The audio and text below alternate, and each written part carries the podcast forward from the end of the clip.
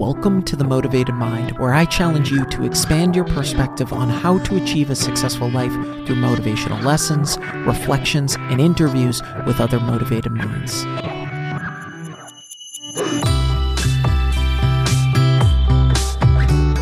What is up? Welcome to episode 236. Thanks so much for listening. It means so much to me. If it brought you any value, please be sure to leave a review and hit that subscribe or follow button. Don't be a stranger. Shoot me a DM on Instagram or Facebook. Let me know what you want to hear more of. And please be sure to share the podcast. I'm truly grateful for your support. Thank you. Communities with shared interests, values, thoughts, and attitudes encourage us to live better, to strive for more, and focus on the results we're looking for, creating a sense of belonging, acceptance, understanding, and inspiration. This is exactly what you get from joining my free Discord community motivated minds. On top of this, this group enables me to interact with each of you real time for more in depth conversations. Click the link in the show notes to join today. See you all in the group.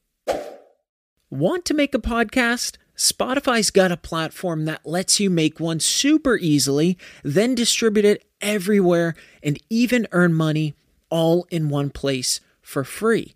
It's called Spotify for Podcasters, and here's how it works. Spotify for Podcasters lets you record and edit podcasts right from your phone or computer. So no matter what your setup is like, you can start creating today. Then you can distribute your podcast to Spotify and everywhere else podcasts are heard. Video podcasts are also available on Spotify. With Spotify for Podcasters, you can earn money in a variety of ways, including ads and podcast subscriptions. And best of all, it's totally free with no catch. Ever since I discovered Spotify for podcasters, I feel like it's allowed me to be more creative because I've been able to simplify the admin aspect of my podcast and focus on developing more valuable and creative content. I highly recommend you give it a try. Download the Spotify for Podcasters app or go to www.spotify.com backslash podcasters to get started. Do you find yourself sighing in relief that the week is over? We often let negative occurrences and urgencies overwhelm us throughout the week. This can cause us to overlook or forget the simple things we need to do to stay positive and fulfilled. What would happen if we chose to finish our week on a positive note? Luckily, how we end our week is entirely within our control. So, how can we finish our week strong? What are some tactics and habits that we can build into our weeks to walk into the weekend feeling accomplished and energized? Number one, have the hard conversations. This means internal and external. Let's start with the external portion first. Maybe the boundaries we've set with someone were crossed. This is an opportunity to hit it head on before it becomes a pattern and interrupts our bandwidth and balance. Maybe there's someone in our network or circle that has continually been negative, affecting our ability to see clearly and focus on the positives. If this is someone that is notorious for this behavior, it's time to part ways. If this is a new behavior from them, maybe it's time to check in and see how they're doing. In the short term, most people dislike honesty, but eventually, most individuals come to the realization that honesty is the fastest way to grow. Now, of course, that takes some people longer than others to realize, but ultimately, most people appreciate honesty. People prefer good news, but people respect honesty give it to them. On the internal side, there are some questions and reflections we should ask ourselves in perpetuity. These questions allow us to continually expand on our self awareness and identify our triggers, our fears, or lack of accountability. Some of the questions are What situations result in me running away from my responsibilities? What situations tend to lend me to a place of blaming others? This takes us through the process of breaking down the when, where, and why. When in doubt, always pause, slow down to take it all in and analyze it. On the productivity side, we can ask ourselves Have I addressed my most critical tasks? What do I want to congratulate myself on? How do I feel? The key with addressing this material is that it's not only beneficial for us short term, but it ensures these things do not linger into the weekend. This becomes a compounding event if we do. Once it lingers and we allow it to flow into our weekend, we struggle to be present. This can be a dangerous cycle. The idea here is that we're tracking our behaviors.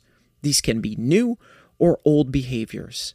The key is that we log the number of times we perform these behaviors. This way, we can compare our goals with the outcome and start to understand what may be getting in the way. When we then align this with how it interrupts our growth, it then brings a greater attention and urgency to correct that behavior. Just as having hard conversations with those around us can be beneficial, so can having the hard conversations with ourselves. The more we avoid this, the greater suffering we go through. Number two, skip it or analyze it. Now, some of you are probably thinking, wait, what? Haven't you said to prioritize the most important and difficult tasks first? Yes. However, it's been important all week and it's still not done. This is an opportunity for us to be honest and upfront with ourselves. We need to ask ourselves is it as mission critical as we think? If yes, why? Is it going to get done before the end of the week? If yes, how? What steps are we going to take to ensure it gets addressed and by when? If it's not mission critical, we need to remove it from our list. We need to skip it. There are two critical interruptions that a pushed off to do will cause. One, we start to feel overwhelmed because naturally our list starts getting longer and longer and longer. Two, we start to blur the lines of those must haves and nice to haves meaning it becomes increasingly difficult to delineate the mission critical items from the not so critical items. So, what can we do instead? Prioritize what can get done. Here's what this does it allows us to feel a sense of accomplishment. It's better to complete the things we can get done rather than running around in circles struggling to gain any traction at all. It's wildly more satisfying knocking things off the list and creating space for something new next week. Now, the critical thing here is that we use this pivot only if we get stuck. The last thing we want is to use this strategy right out of the gate as a way to just check off the boxes. And then, when we find ourselves at the end of the week and we haven't addressed anything critical that will move the needle, this strategy should be used as a backup. Now, this concept is nothing new. As a child, you might have been told a similar concept, something like do the easy questions first. By getting the easy questions out of the way, you'd feel more confident about the test and have more time to think about the tougher questions. This concept can be brought into our weeks. The idea is that we are fueled leading into the weekend. Number three, make time. Sure, we can't technically produce more time, but we can manage our time to where it creates greater efficiency, making it seem like we have more time. For example, if you found yourself in meetings all week, give yourself a 60 or 90 minute block of time. Now, you might be wondering, what should I do with this block of time? This can act as an opportunity to overhaul a broken piece of our daily or weekly system. Maybe your week was hectic. This is an opportunity to use this chunk of time to advance creative work. This is an opportunity to step away from chaos in exchange for clarity. So let's dive into some tangible ways that we can use this block of time. We can use this opportunity to start tomorrow. What do I mean by that? Make a list of everything you need to get done tomorrow, your most critical tasks. This allows us to have a clear vision, intentions, and goals for the following day, ensuring that we don't just spend our days aimlessly wandering. And by the time we realize what pattern we've gotten into, the end of the week is upon us. This also has a way of motivating us to get out of bed the next day. This means that rather than being anxious or stressed about what tomorrow might bring, we wake up with a clear vision, an understanding of what needs to be tackled for the day.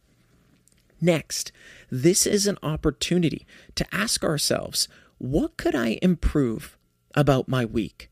Maybe the reason we've been so swamped, exhausted, and pushing off our most critical tasks is because we need support. Luckily, technology can help. Technology has now gotten to the point where we can automate a number of things in our lives from appointments, scheduling, auto shipping items using Google Docs and Sheets or Apple Files to link documents and devices, setting reminders on smart devices or our phones to paying bills. There are a number of options and resources. These apps allow us to set and forget the repetitive things in our lives. And when this happens, we no longer need to dedicate the time and energy to them, which frees us up to focus on the most critical tasks. It is imperative that we understand what our time is worth and ask ourselves is this worth my time and energy? There's a great quote by Ramit Sethi that's fitting here. Stop asking $3 questions and start asking $30,000 questions. Now, this quote is more around finances. However, the meaning is still relevant for what we're discussing here today. So let's break this down. The point of this quote is to get us thinking and focusing on the big wins instead, rather than worrying about the $5 we spend on our favorite latte three times a week. If we focus on the $30,000 questions in our lives, we no longer need to waste the effort of over analyzing whether or not we can swing the $5. So, how is this relevant in the context of time and energy? we spend an ungodly amount of time and energy worrying about the $5 decisions in our lives. Most of the time, the defensive decisions. What we need to be doing is spending the time and energy thinking and jumping on offensive decisions, the ones that propel us. For example, if you have the ability financially to have someone clean your house or do yard work or clean your apartment, it may be financially beneficial that you hire externally rather than take your valuable time that could be put to better use for greater ROI. Working on tasks and projects creates a bigger return on your life. That means that we focus on those bigger returns, not the small things. The dollar amount may seem like it's more, but when we look at input and output reward, it might make more sense to hire someone else to do a certain task, allowing us to focus on those $30,000 questions. Number four, go off script. Small changes equal big impact. It can be boring doing the same thing over a long period. Therefore, injecting some excitement into our week can be energy inducing. This ultimately means that we should take the opportunity to step outside of our routine. So, what does this look like? Maybe it's doing a midday workout. Maybe it's working from a coffee shop. Maybe it's having lunch with an old colleague.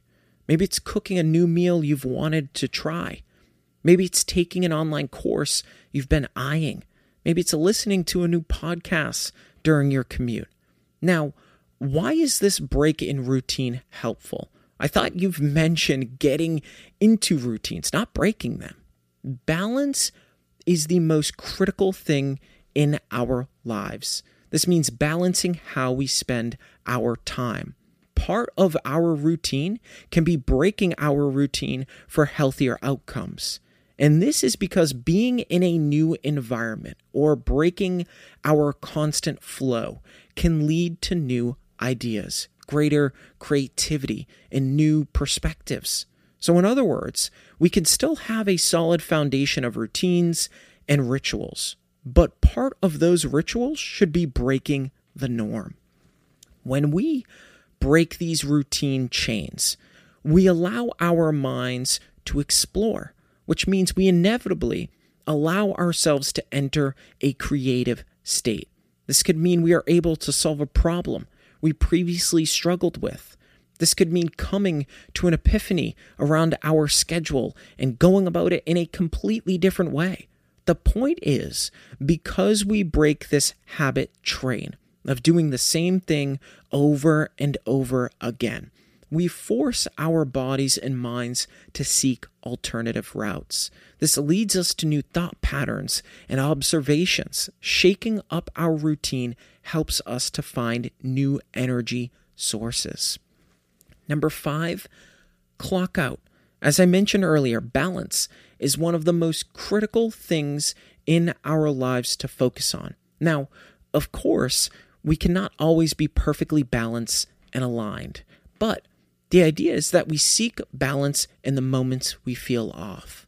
Many of us are guilty of overworking, sell, sitting in front of a screen for far too long, getting into the office early and leaving late, life has a tendency to flash before our eyes faster and faster with each year that passes. We need to continually be aware of this and ensure we don't miss the things passing us by.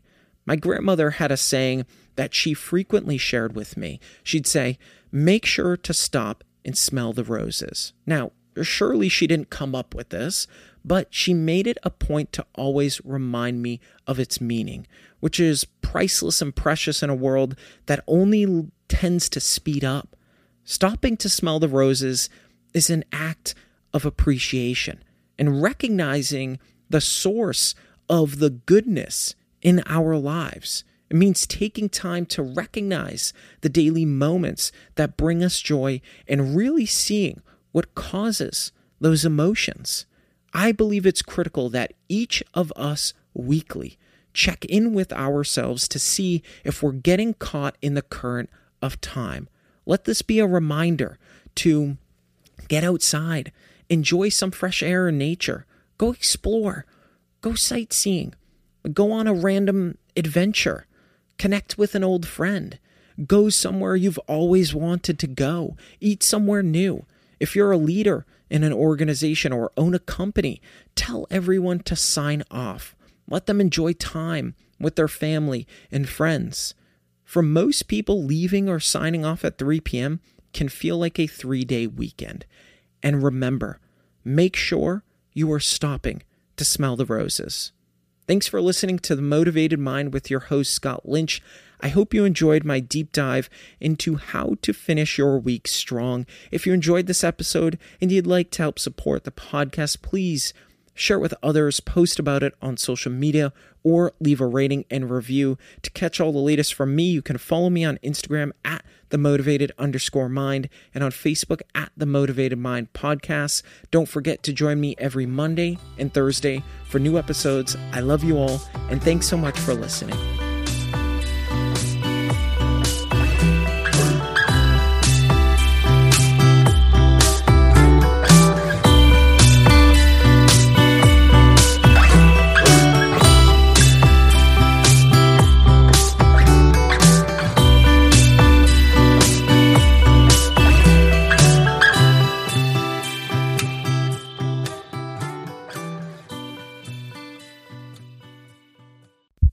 Motivated Mind is a legacy division.